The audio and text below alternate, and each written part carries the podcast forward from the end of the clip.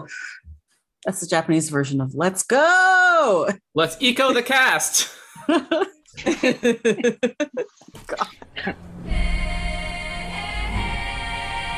Bounty hunting is a complicated profession.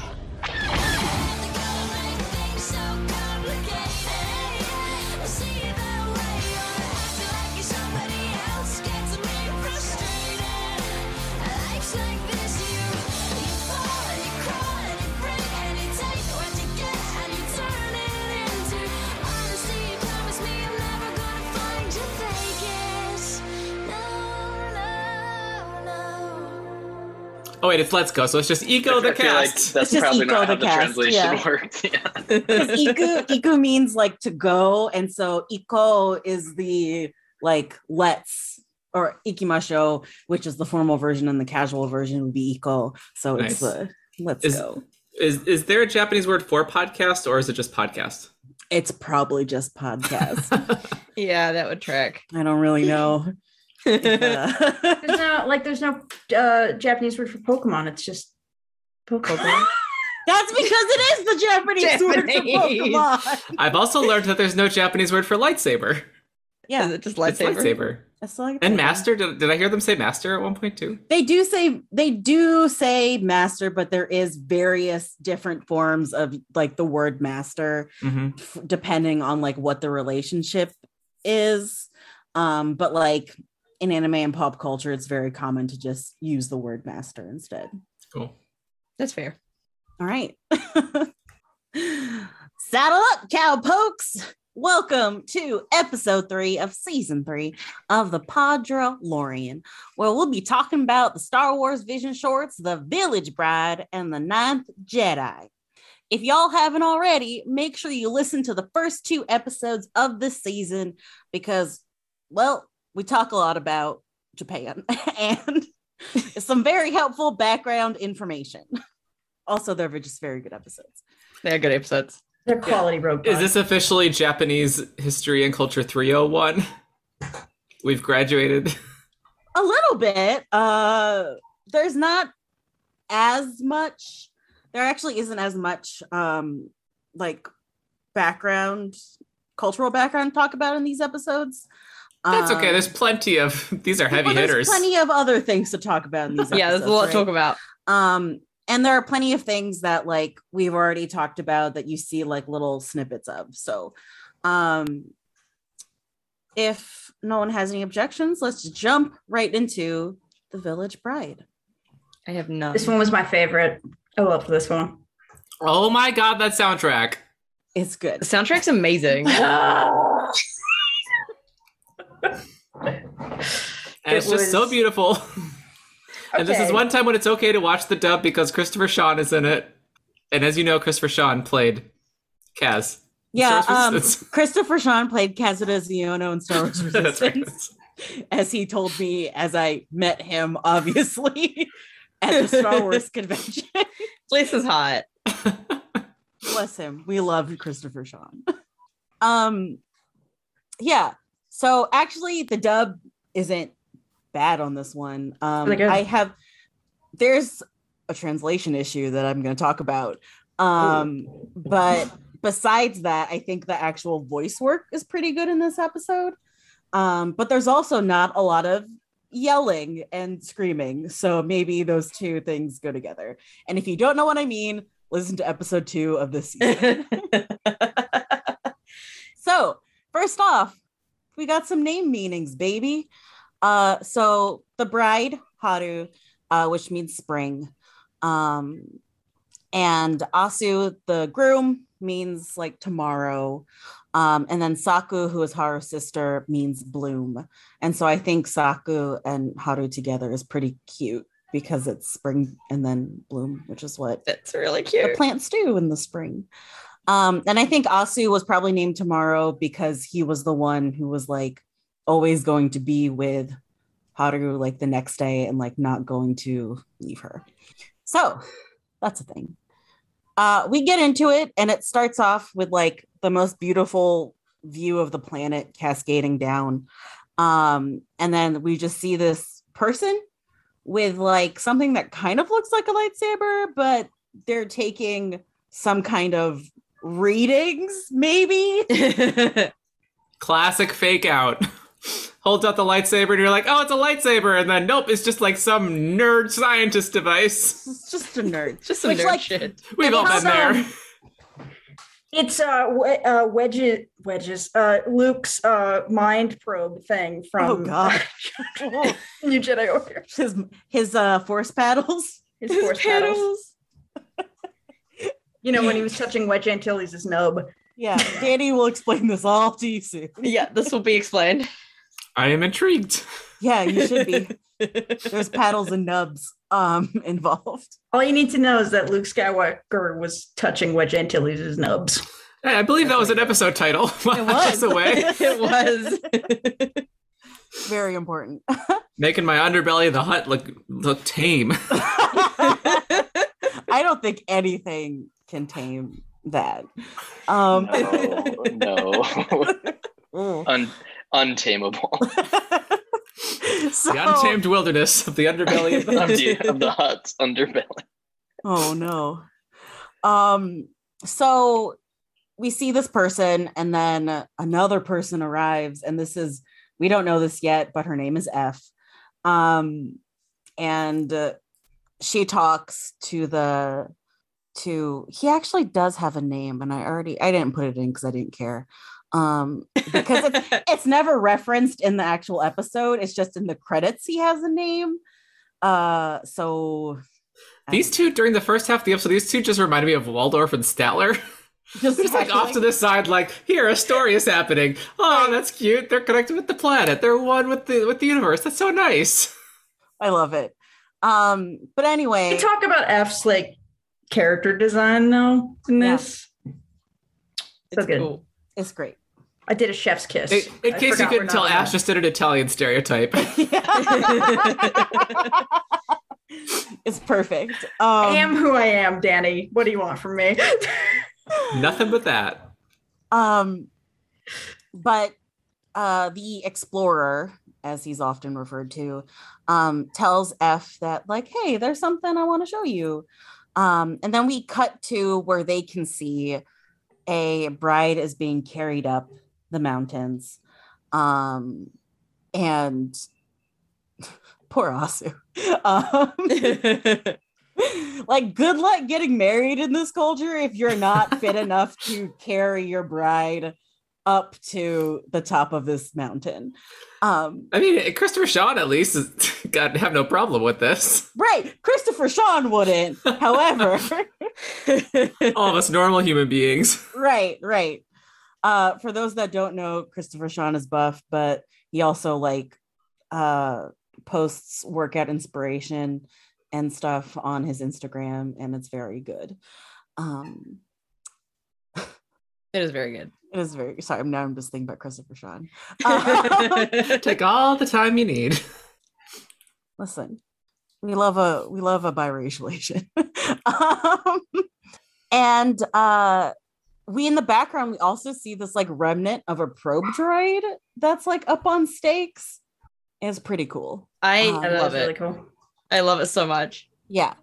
And Asu remarks that like he has to carry her because like she's not allowed to have like dirty feet when they get married, which like is, I don't know if I need to explain this. This is just pretty big in Asian culture, is like, don't wear shoes inside. Don't get very important places dirty.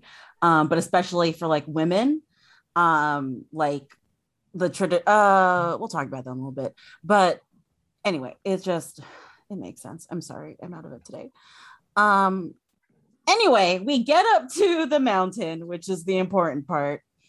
And as Haru and Asu do their ceremony, they say, Haru says, we are the sky, we are the forest, we are the river.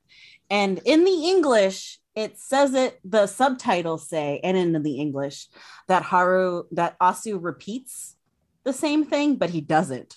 In Japanese, he goes on to say that we are the mountains, we are clouds, we are wind. And then together they say, we are one, Magina, may you rise.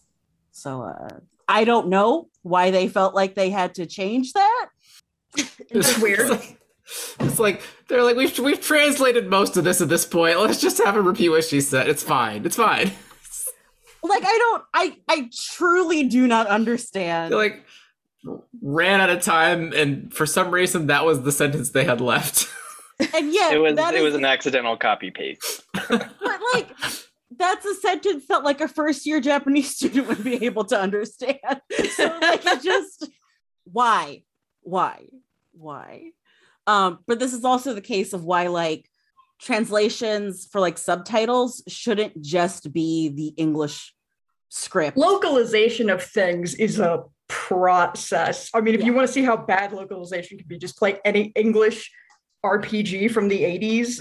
Ooh, from Japan. It's bad. Localization is a whole ass job. Yeah. I mean, it got so bad it was a meme. All your base are belong to us. Oh, that's a classic meme. Oh, that's wrong. That makes me feel so old. But anyway, I think that's important because we love mountains, clouds, and wind.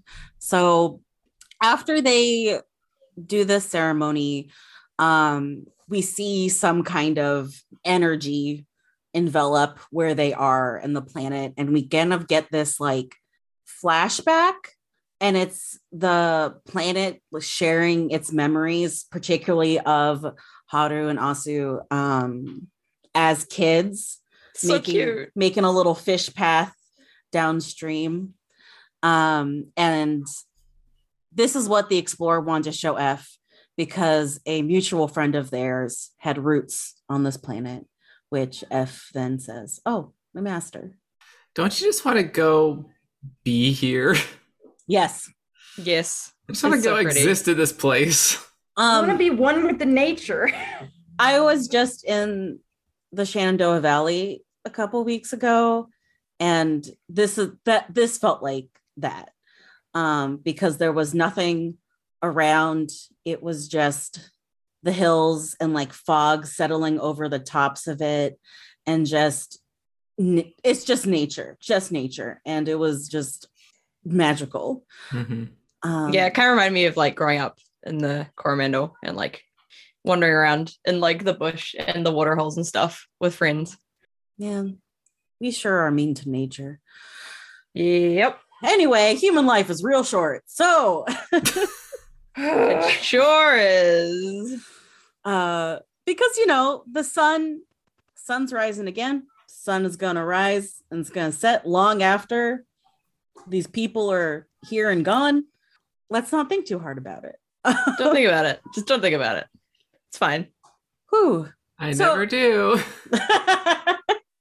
So we find out. I try every day not to. Oh, no. This is why I take medication. Sorry, I'm so sorry. Okay, let's talk about something easier. War. No. It's fine. Let's contemplate our mortality a little longer. It's fine. We're not digging up problems. With various shades of anxiety disorders. And you're like, don't think about it. Don't think about it. My therapist will be sending you an invoice. I also have anxiety. I mean, the problem is nope, Meg, don't talk about Pirates of the Caribbean. No, I must know how we got from A to B. I need to know the train of thought there. Yes. Because like my anxiety, like I. Basically, if Tentacle Face Davy Jones came up to me and asked me, do you fear death? I would say no. And then he wouldn't take me upon his crew. Which is that's fair. What I thought. I would say, what is happening right now? Probably screaming. You're a fictional character who is CGI'd. I mean, I have several follow-up questions. Like, the easiest one for me to answer is the one you just asked, but I have a lot of other questions. Don't worry about it. Don't think too much about it. Okay, so F and the Explorer are talking about how the Separatists were here and they stripped this planet of its resources for the war. Where is Lyra Erso when you need her? Lyra. Seriously. You're dropping the ball on a lot of these planets. Do not put this on her. She is one lone environmentalist in a galaxy dead set on stripping all the good planets of their resources. Lyra. It's her fault. You know how we were talking about last week? How Meg and I were ready to go to fucking bat for Crix Maydeen. Very similar energy. Oh, yeah. Yeah, I'm always ready to go to bat. She's basically a full-time working single mother. Yeah, she is. Oh, boy. Anyway, the galaxy doesn't give a shit. So we get this flashback, this very quick flashback of F during what was probably her final battle as a Jedi, as a Padawan, and she's just hearing the cries of the other Jedi as they continue to fight, as she's already like passed out on the ground. So that's cool. Good. She's super okay. She's still fine. That's fine. So we kind of fast forward a little bit to that evening, to where the Explorer and F are taking part of like the wedding reception. And the Explorer remarks that celebrations are meant to be shared with a large group, otherwise you'll be cursed. And that is definitely true about like even traditional Japanese weddings. So in traditional Japanese weddings, the only really like traditional one is that they're done at Shinto shrines, which I think relates directly to this wedding being conducted at this stone where Magina is its temple, right? Mm-hmm. And like the actual marriage itself is like a really small affair. Like it's really just like the bride and groom, like it's just really the people who are getting married and like maybe their immediate family. And then like the priest or whoever is marrying them. And then later it becomes a reception where everybody else gathers. And even as weddings have become more like westernized in Japan, like often they'll have like a Western style ceremony, or something like that after the wedding. There is one like tradition that they really keep to, like no matter what. And that is the Sansankuro, which is the bride, which is the people getting married, each take 9 sips of sake from 3 different cups.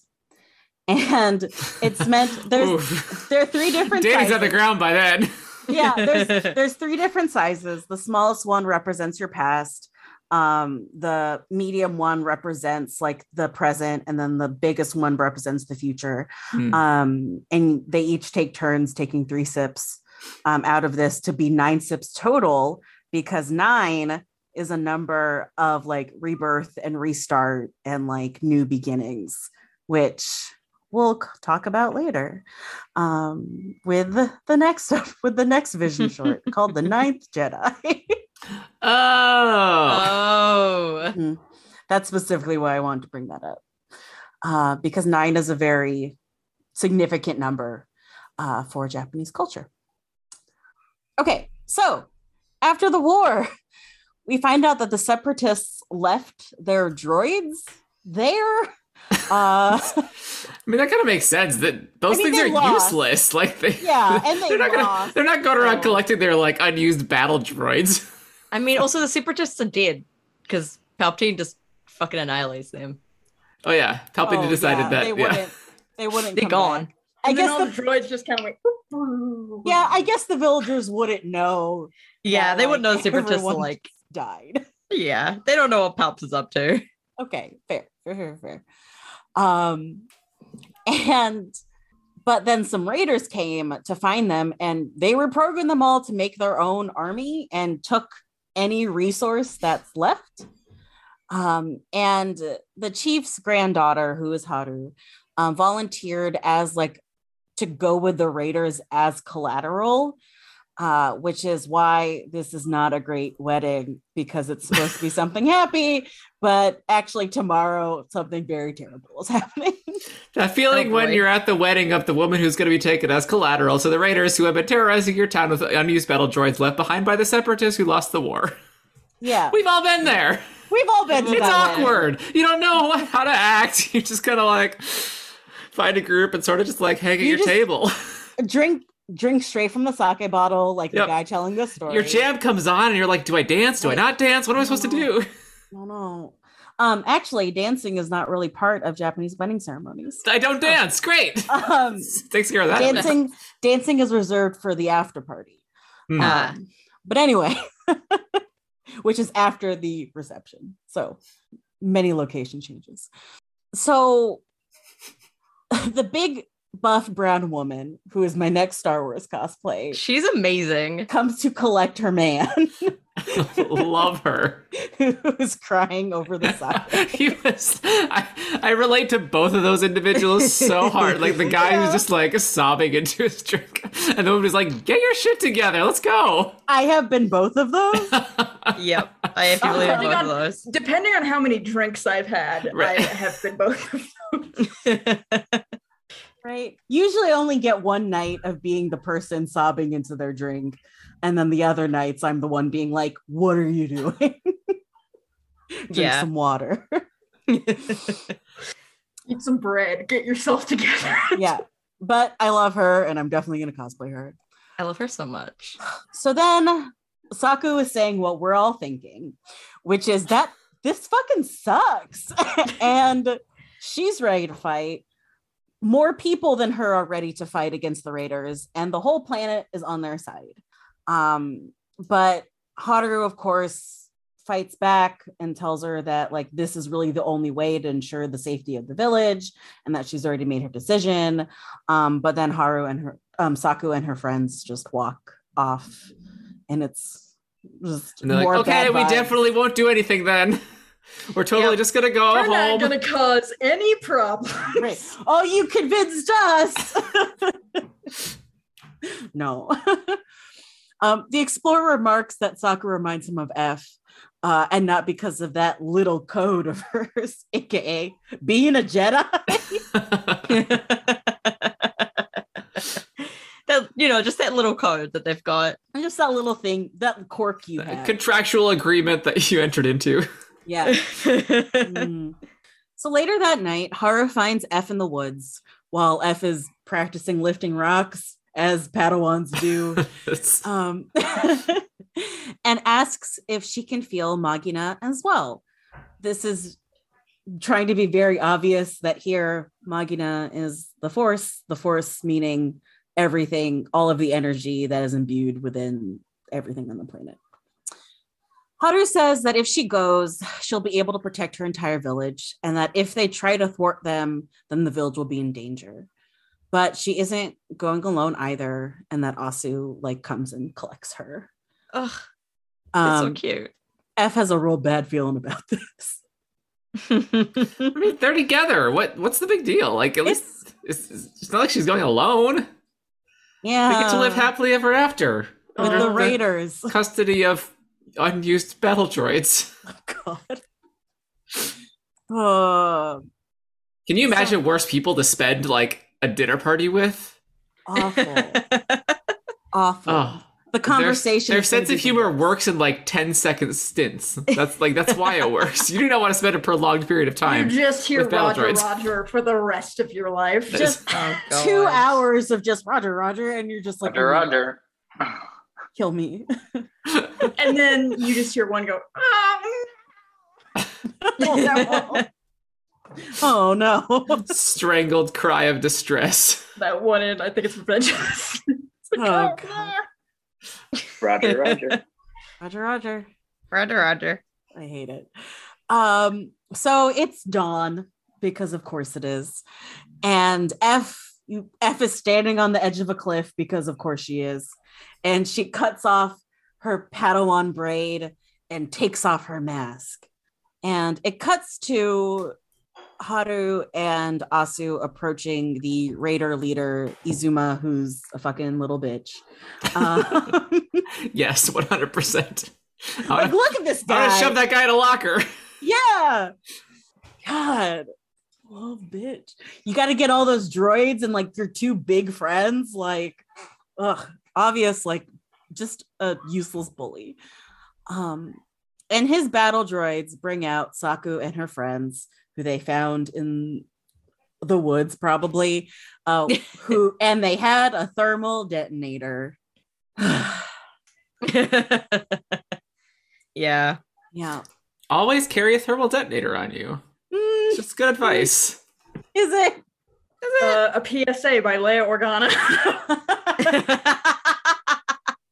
Hair. Because he's holding a thermal detonator. And like, then Max Rebo covers his eyes as if that will help. Oh. Okay. So Izuma declares that Saku is like the leader of this little resistance gang and goes to shoot her, but force powers! F stops the bolt and then throws it like right back at his gun, which is hilarious. I love it. F marches forward and she says, "You can't change the river's flow by casting a stone, but live in harmony with nature and you'll change together. The people of this world know that well. You know, the breath of life becomes wind and will always respond. Magina, may you rise and may the force be with you." And it's just like, delicious, wonderful. So good. And the explorer then starts sniping people. Yay. And he is just completely unbothered at all the battle droids shooting at him. I love him so much. He's just like chilling there. He's great. He's just vibing. He throws his helmet down and the droids just are like, "Hey, what's that? What's it doing?" Droids are so stupid. These are so accurate droids. So stupid. And the helmet then has like a little rocket booster and it speeds right up the boarding ramp into the Raiders Carillion freighter, and it just blows up, deactivating all of the droids. I love this old man. Love that they just destroyed the Millennium Falcon. Fuck the Millennium Falcon. Exactly. It deserves to be put out of its misery. Yeah, it really does. When the first time I watched... Should have happened long ago. Truly. The first time I watched that, I went nuts because it was just such a weird, stupid, but cool move. It's so stupid. I love it. It's so stupid, but it's so good. Like, when did you configure your helmet to do that? Was it always capable of doing that? Like, what? Is it like a transformer? Can it turn into a jetpack? Right. And yet you have another helmet later, and it's just... There are so many questions that are not answered. Izuma, after his droids are dead and his thugs flee, grabs Haru to take as hostage and calls F a monster. F declares that she's a Jedi and just cuts his hand off and kills him with her yellow lightsaber. I love that. I love a yellow lightsaber. A sharp. We love a yellow lightsaber. It is very sharp. I love a lightsaber that looks like a sword. So F is Rey confirmed. Looks much cooler than the other yellow lightsaber we've gotten in Star Wars.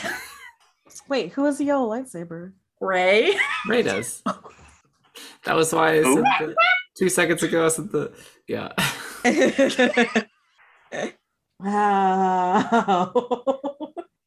I'm things Meg has just completely shut out of her memory. I don't know. I don't remember any of that. The lightsaber is lame. There, I said it. It sucks. Listen. I don't have any problem with it. It's just a lightsaber. Listen, I'm bad at Star Wars. I'm just good at Star Wars anime.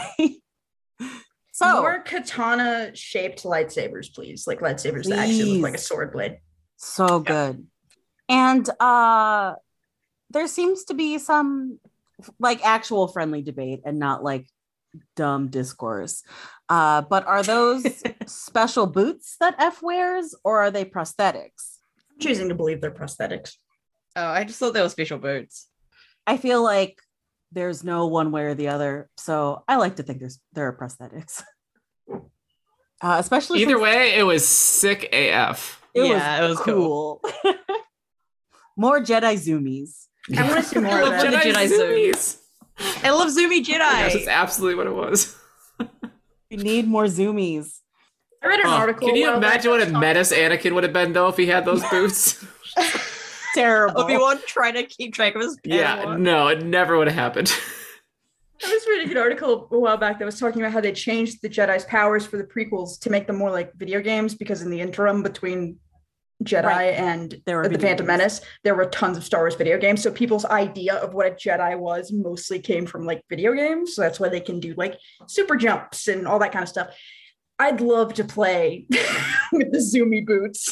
Oh, I would love to be a Zoomy Jedi so much. Hey, we should put that, we should, as if we're in charge of it, we should put that in the next Jedi Fallen Order game. Yes. Yeah, let's do it. No, they would never do that. They're trying to Dark Souls it up too much. It'll be too much fun. They don't want fun in that game. It'd be too much fun.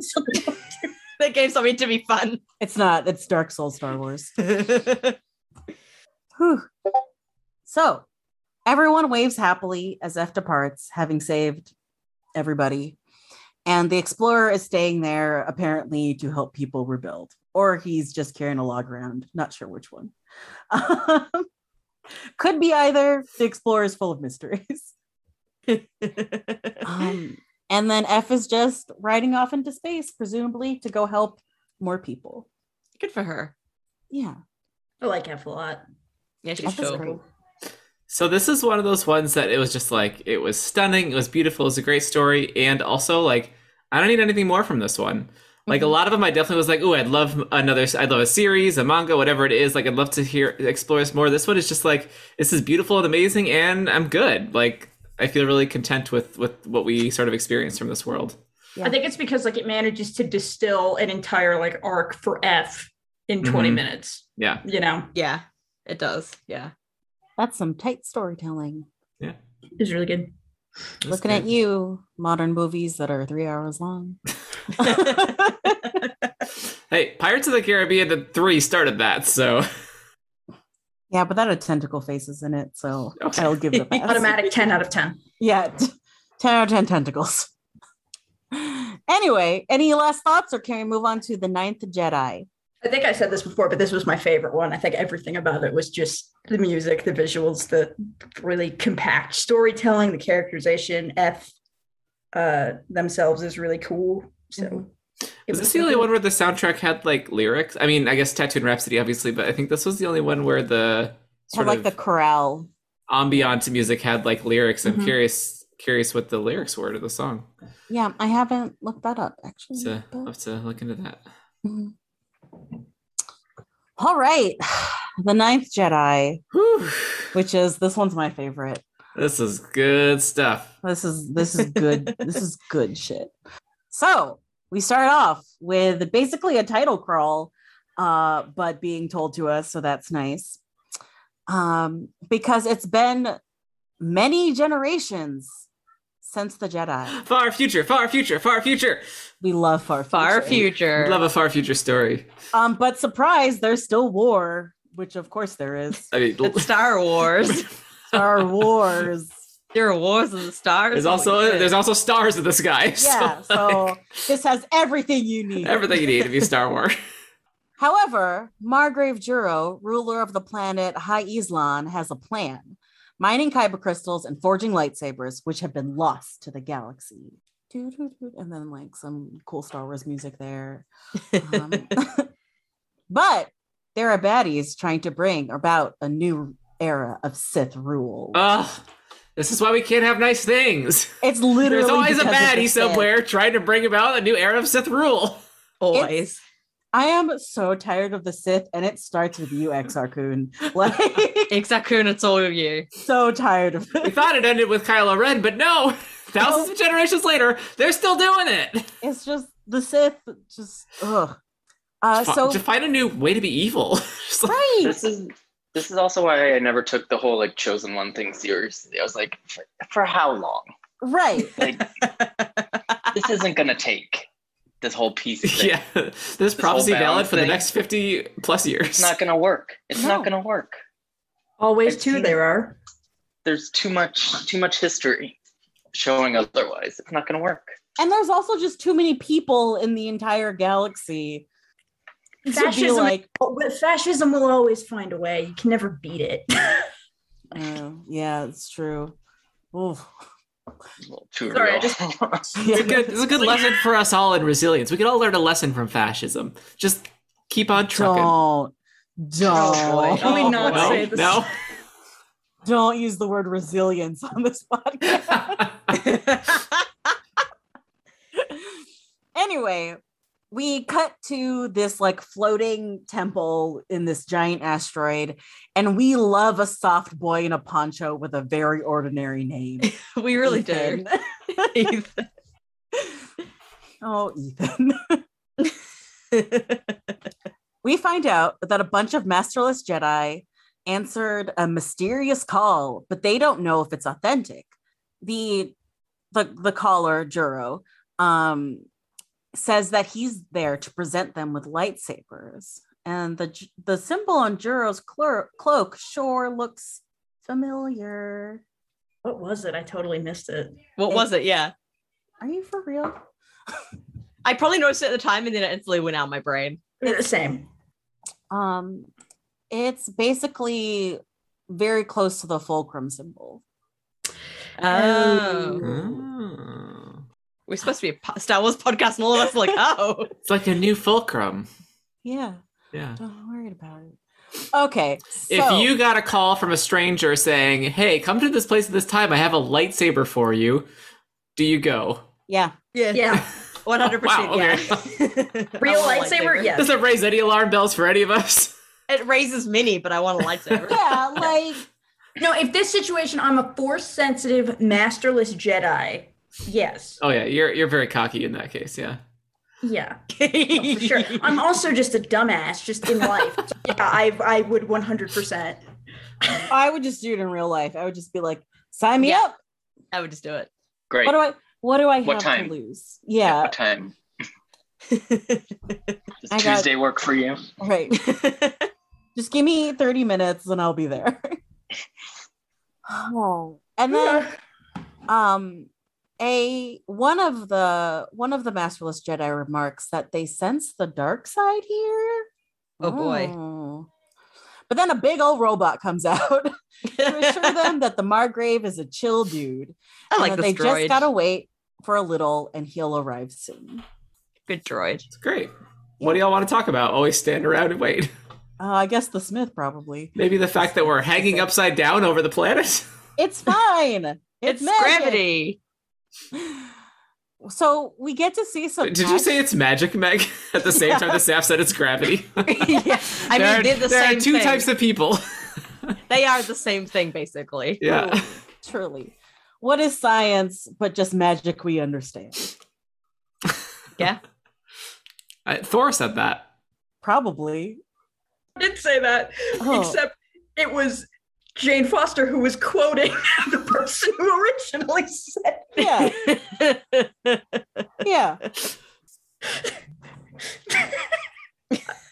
I wasn't thinking about Thor. I would not like to admit that I watched Thor recently, but I did. That's where Thor is a great movie. Thor. Oh, okay. All three of them are pretty good. Anyway. Oh God. Okay. Anyway, asteroid mining. We're doing some asteroid mining, which is just very cool. That it's just a big old slingshot. It's like, yoink. So cool. Mine now. So cool.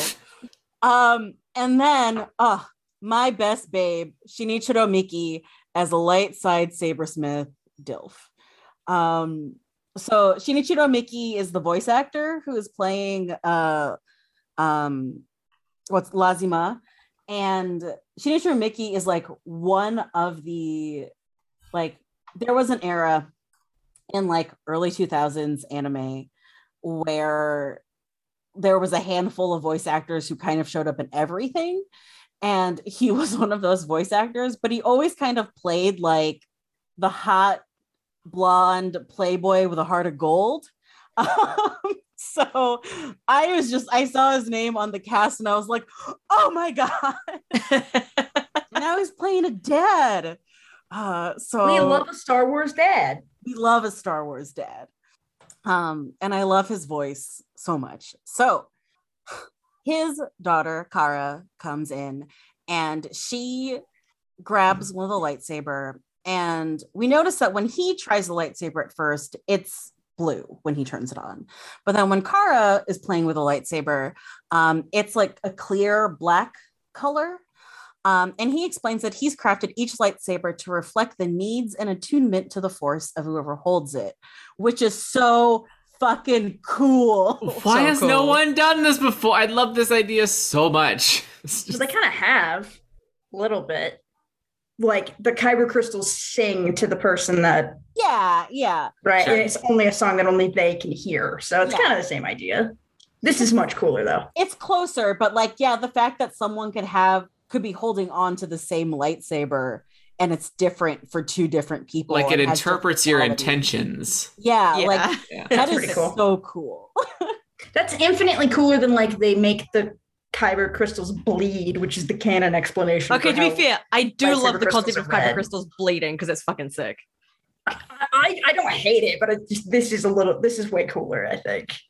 I don't know. This is way cooler. I also like that it just like knows who's holding it. It's like, oh, you need me to do this long? Great. Versus like, don't the lightsabers in canon have like a little knob on it that you use to adjust? Yeah, like there are some lightsabers like that could like manually switch the length of his lightsaber. I don't want to talk about Corrin and adjusting the length of his lightsaber. Well, Kanan also does it. He lets Ezra use his lightsaber and says there's a knob that adjusts the height. Oh, yeah. But like, it should just know it's the Force. Right. Come on, Kyber crystals.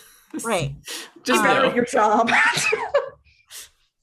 So the fact that like Kara's pretty good with the lightsaber at all shows that she is like natural talent, but needs more training to grow because only individuals who develop their connection to the Force are able to like really wield it.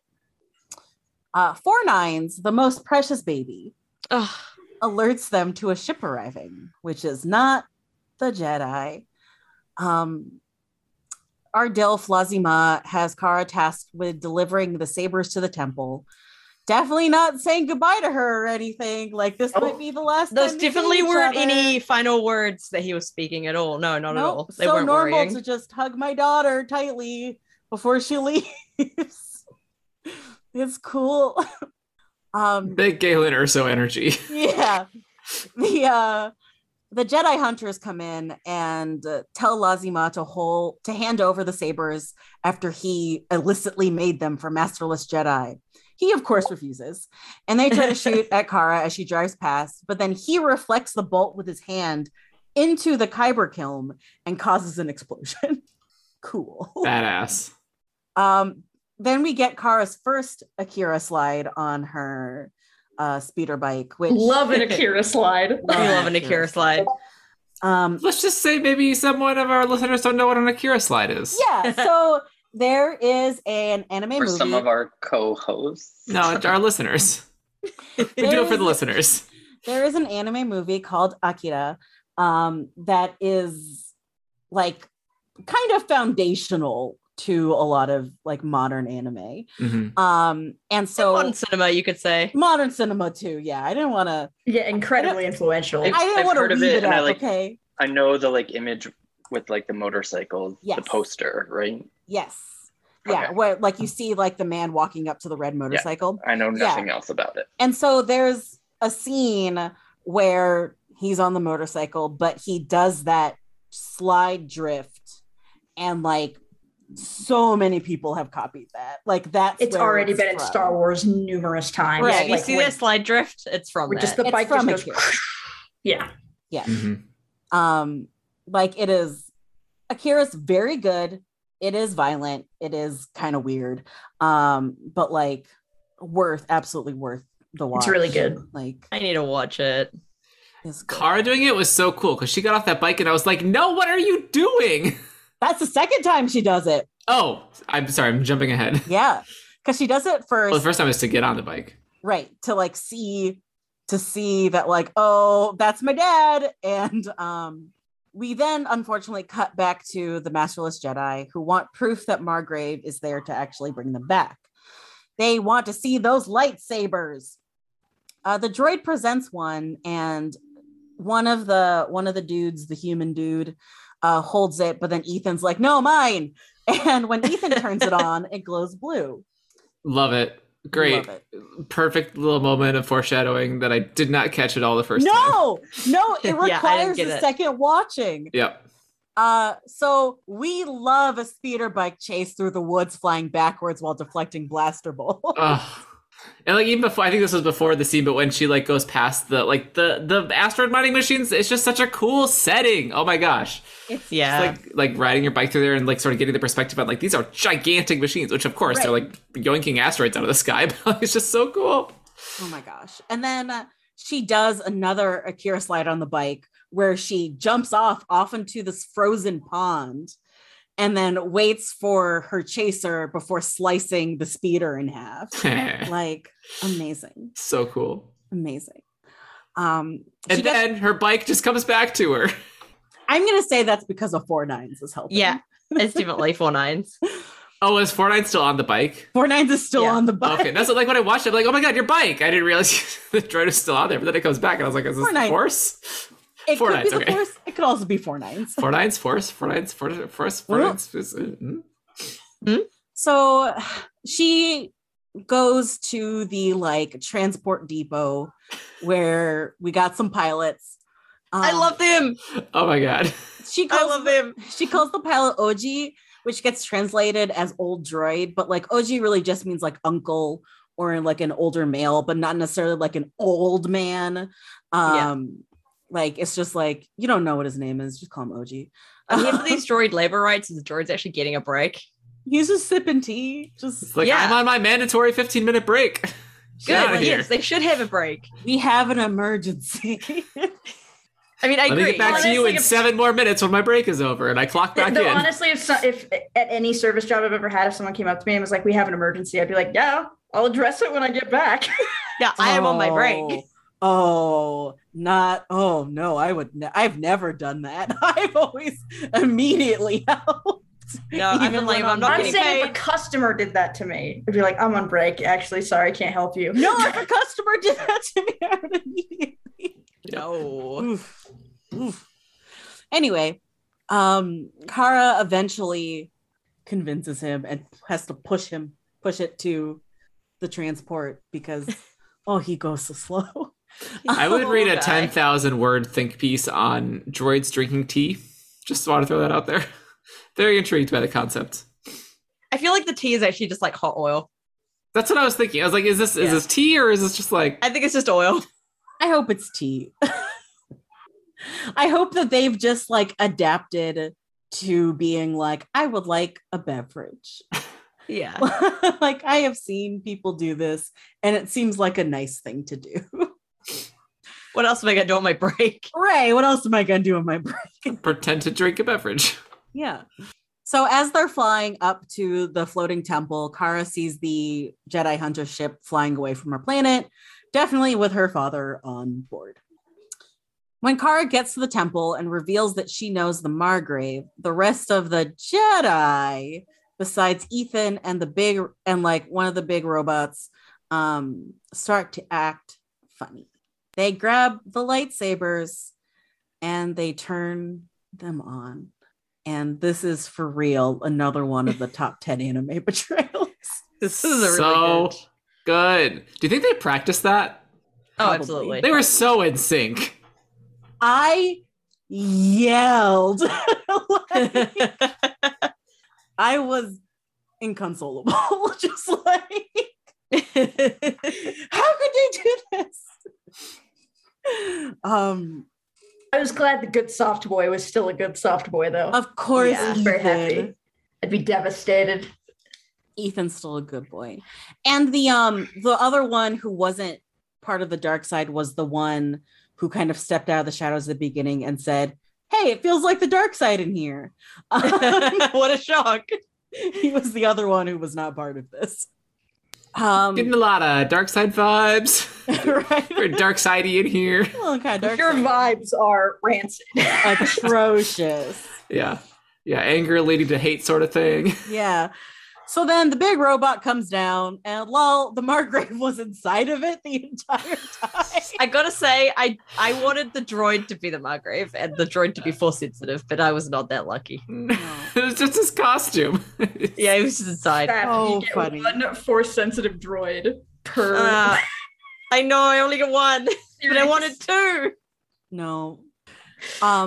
Jiro pulls out a lightsaber, and it's green when he turns it on. So we know he's good guy. Ethan then tries to protect Kara, and she just grabs her saber and starts to immediately fight everybody. I love her. Ethan was not ready for this. So they're all fighting. I was so glad because that big guy, that big like beast man, I was like, oh, he's handsome. And then he also had a red lightsaber. And I was like, oh, no. But as he starts to fight with Kara, it's the lightsaber turns purple. And then Kara goes to help the Margrave. And together they defeat like the brown haired guy who seems to be the ringleader. And then Homan, my big dude, stops fighting with Ethan, realizing that he was just consumed by their darkness, and actually he's a cool dude. I love this so much. It's just like, peer pressure basically was what was happening like, here. Oh, sorry. Ooh, I'm a masterless Jedi. It's that went a little further than I expected. Back it up. Yikes. I just wanted to be part of a group, you know? Who among us? Yeah. Anyway, love Homan. I'm so glad he's cool. Yeah. So Jiro agrees to go help Kara go rescue her father. And Ethan feels really bad that like he couldn't really help during all of this. But hey, he's alive. That means he can get better and help them later. Jiro asks Kara to come train with him and to help establish the Jedi again. And the whole temple looks like a lightsaber. I love that. It's so stupid. It's so stupid. It's so perfect. There's so much about this that just makes me happy because people's interpretations of Star Wars are so different. And it's clear that like whoever was making this, they associate Jedi with lightsaber. Yeah. So there's no weird forced explanations for things. They're like, this is a lightsaber. This is what makes you a Jedi. Yeah. So I'm going to talk a little bit about, there was an interview with Kamiya Kenji, who is the writer and director of this short. And I put the link in the show notes, and we can share the link in on the website when it gets posted. But it was this interview, Japanese interview they did that someone helped translate, but also if you go to the page, it translates too. So basically, Kamiya Sensei talks about how he, like his biggest takeaway from Star Wars was the lightsaber and Jedi. And like, those are the things that are like unequivocally Star Wars. And so like that's why, like Ash said, this is featured around like those two things, whereas like the Force, as Lah Zima says, is everywhere. It's part of everything, but like you have to train in order to like be a Jedi. And Kamiya says that he would want to create like a full-length feature of this story if allowed. And he already has like the characters, the world, the backstory, like completely fleshed out in order to make this short. And he has been thinking about Star Wars as an anime since he first saw Gundam in 1979. So, go do it, swords. make it, go do it. Just do it. Yeah. Just make it and then worry about the rights later. Ask George later. Ask for forgiveness, not permission. Right. Can you imagine? You just make a whole feature film. It's like, we're going to release this. Slide it over to Disney. Yeah, so I made this again, for you. I know you're struggling for content right now, so here. Right. So Kamiya explains that like the number 9 is significant and he chose it on purpose for the Ninth Jedi because it does show rebirth, restart. And this is like the rebirth of the Jedi Order. And one of my favorite parts that he talks about is that he very intentionally showed Lah Zima and Kara having a close relationship because traditionally fathers and daughters were not close in Japan. But the relationship dynamics have been shifting like during modern times to where they are closer and they are more like friends. And basically he wanted to tell a story where you could insert yourself in the young newbie like people could do with Luke. when you first saw Star Wars. And like, I think with both Ethan and Kara, he like gave us those people. Better than Luke. Better than Luke Skywalker. Yeah, I agree. So if the viewer came away wanting to watch more, feeling the same hope and splendor as watching the original Star Wars, then like he says he can rest easy. That's what his goal was in like making this short. My man, you can rest also, easy. But you should also like make more. But also, Kumiya Sensei, you're amazing.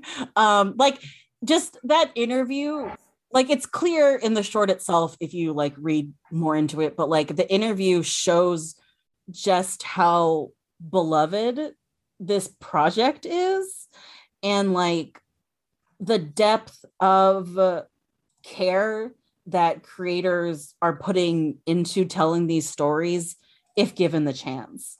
And like it makes me so sad that like so few people are able to tell Star Wars stories in any kind of like quote air quotation marks like legitimate kind of way where it gets recognized as like, yes, this is Star Wars.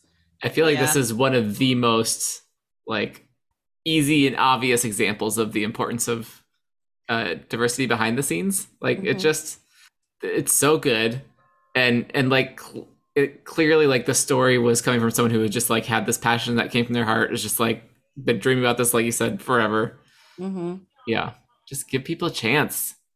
Oh my gosh. It's so good.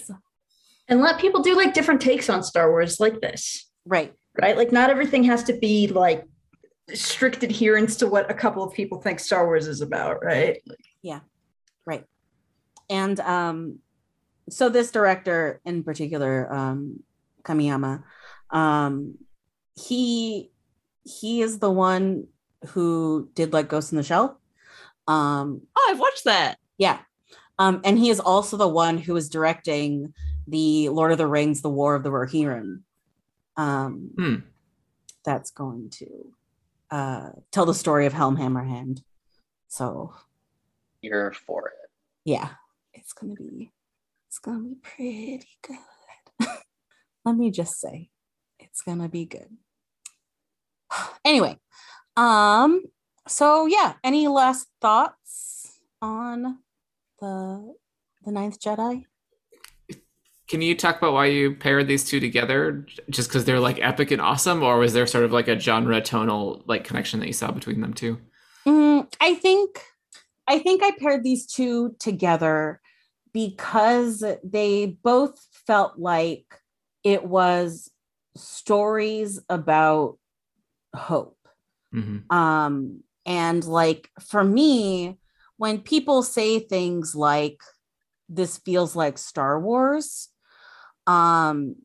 this is what I think qualifies the best, like to me, that these feel like Star Wars. And it's not necessarily because of the amount of lightsabers or force powers or anything like that, but it's kind of this message of, and this character arc of someone, of like a young person who is unsure, who has potential, who wants to do the right thing. And as they take these steps into a galaxy, into a world, into a fight that is so much more complex and more beyond them, and they find a path forward. And I see that both in F and in like Kara and Ethan. And so like, I felt like these were both very much in that similar feeling of we can still make a difference even when things are very bad. Yeah, love it. Yeah. Amazing. So. Well, what if I want to watch more like it? Oh, right. That's still me. I'm sorry. I'm out of it. You do so much talking on these episodes, Meg. I'm very sorry. Okay. So if you like those anime, try these anime. Okay. As I mentioned at the previous episode, The Vision of Escaflowne, 100%. I think it has like the same tone, the same atmosphere. The animation is beautiful. And Shinichiro Miki, our Dilf Dad, is one of the main characters in Escaflowne. A blonde, very noble, kind of a playboy. amazing. You think that's like the Delph dad, like before he settled down? Yes, you know? It's 100%. 100%. He meets somebody nice who right. tames him a little bit. Right. He's like, oh, like I can give up my ways for you. My next recommendation is Outlaw Star, which is a little bit of like an older one, meaning like late 90s, early 2000s. But basically Firefly stole its entire thing from Outlaw Star. I started watching this last week. One, the opening theme slaps. Two, it's a space opera and a space western, and it follows the story of Gene Starwind and his mishmash crew aboard the Outlaw Star. Starwind. Which is a spaceship as they hunt for treasure. I love Outlaw Star. I think it's really fun. I think it's endearing, and I think it does really well, like, again, towing the line of like Western and like space and using things from the past in the future.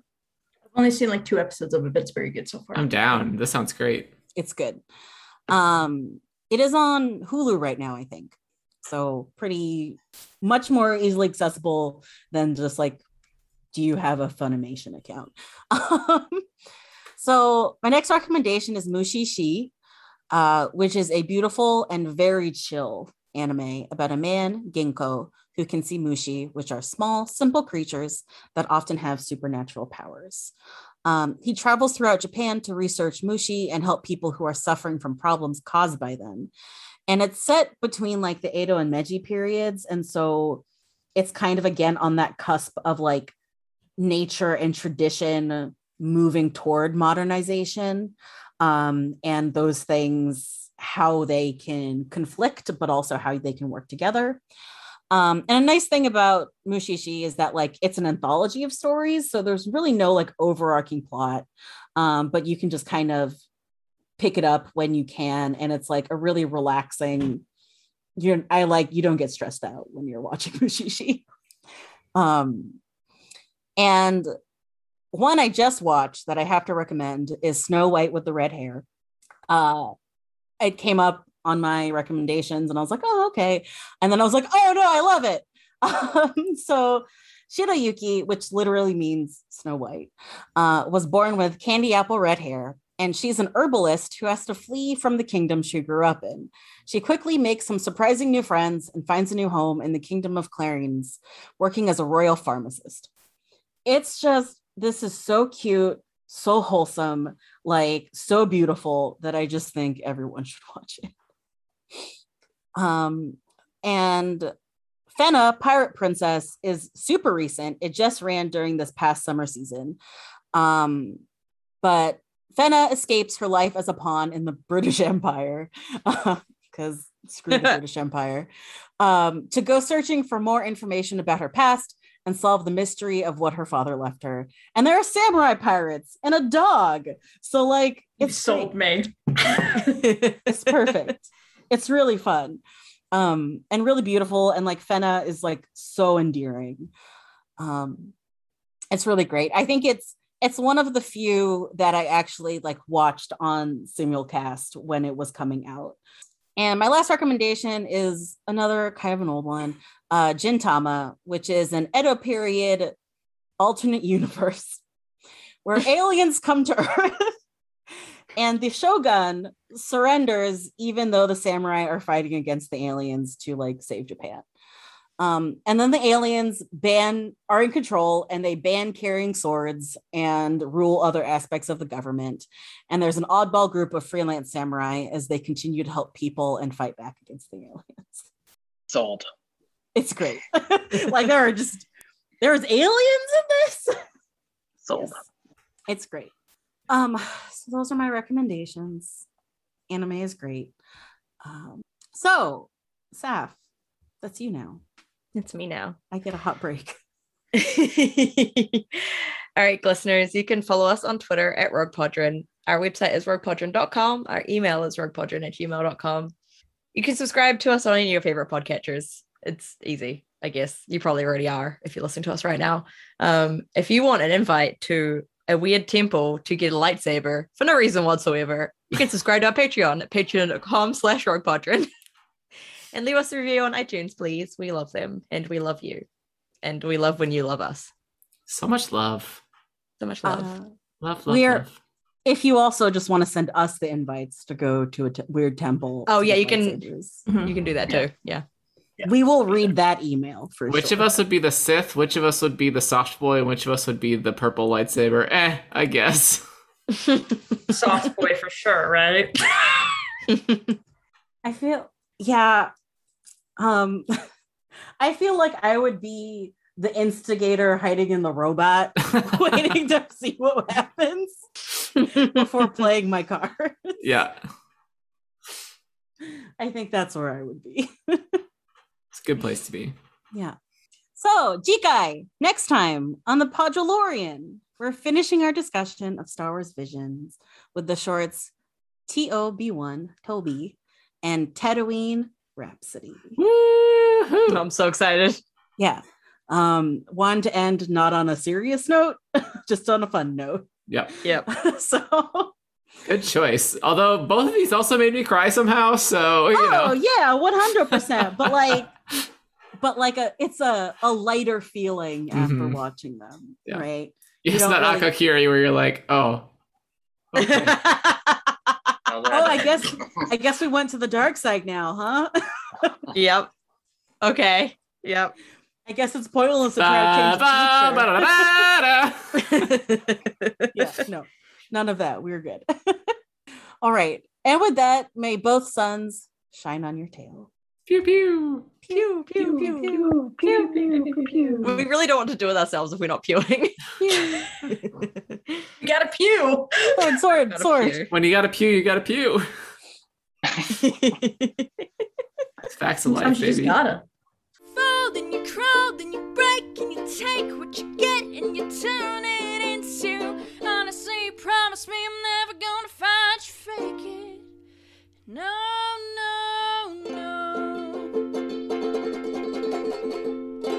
Tatooine Rhapsody is probably my favorite one. I love it so much. I need to do a cover of the song. Yes. Yes, you do. Can I be your drummer? I'm really apprehensive to watch that episode in English. I gotta say, it's worth it just because of Tim. Okay. I watched it in English because I was like, oh, my God. I will say the song in English very much gave me vibes of playing in shitty punk bands in high school. So right. I'm excited to watch it. It's great. The whole cast is Joseph Gordon-Levitt is the main voice. So funny. I gotta say, like, I don't love the voices, but it's Bobby Moynihan. Yeah, Bobby Moynihan. Yeah. Yeah. Joseph Gordon-Levitt, Bobby Moynihan, and Tim are all. Yep, Tattooed Rhapsody starring. Yeah, this might be a tough one for me to get through. Like I said, worth it for Boba Fett, but yeah, the rest of them were a bit. Watch the Boba Fett cut. Yeah, just everybody's a Japanese except Tim. That's what I would be okay. Honestly, someone get me that cut. Yeah, that's what I want. Oh my God.